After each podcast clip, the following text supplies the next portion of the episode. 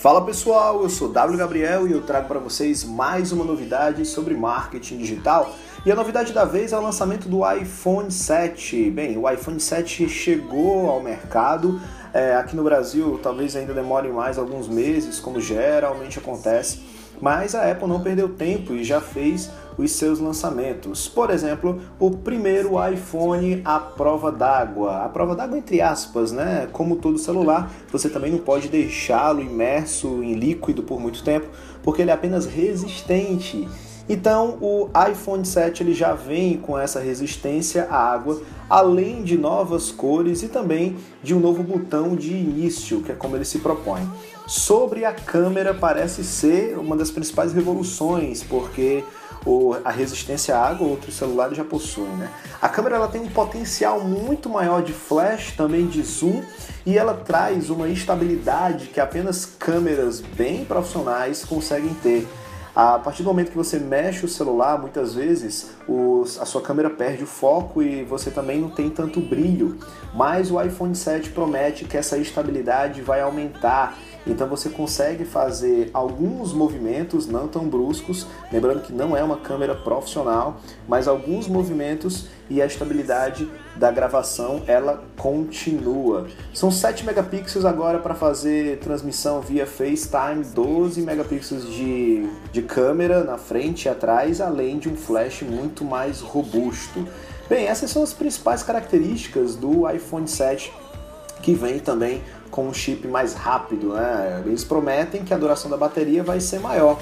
Será? É, vamos testar então para saber. Gostei de uma coisa muito legal que foi o fato de o iPhone agora ter um áudio estéreo, ou seja, vai sair som por cima e por baixo, me dando uma experiência de som muito melhor comparado aos outros, né?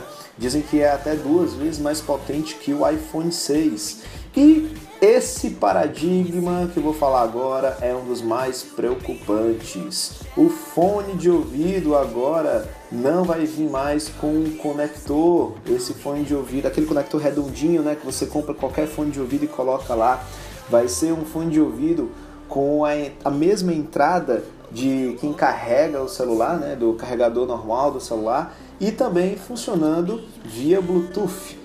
Bem, será que o mercado vai se adaptar? Será que agora todos os outros fones de ouvido vão seguir essa linha?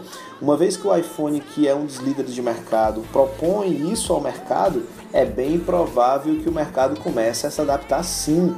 E isso faz com que você carregue menos trambolhos né, dentro da sua pasta, dentro da sua mochila. Sem fios, o fone de ouvido ele fica pendurado no seu ouvido. E isso faz também com que o design seja mais valorizado. Mas é fato que é uma quebra de paradigma, isso precisa de muito mais bateria. Você tem menos entrada no seu celular, então isso faz com que ele seja mais protegido.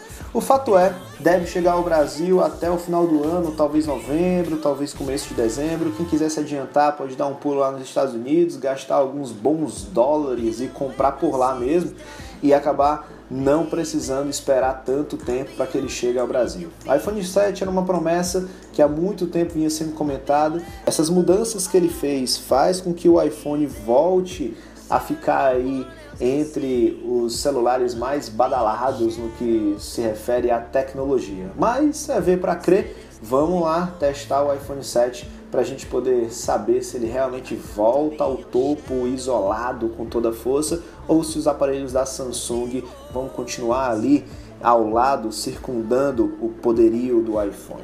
É isso aí, galera. Se você quiser saber mais novidades e discutir comigo sobre tecnologia, inovação, redes sociais, marketing digital, é só seguir a minha página no Facebook, facebook.com/wgabriel. E eu também estou publicando de maneira mais organizada todos os meus vídeos no meu canal no YouTube, youtube.com/wgabriel de Oliveira. É só seguir lá. Valeu.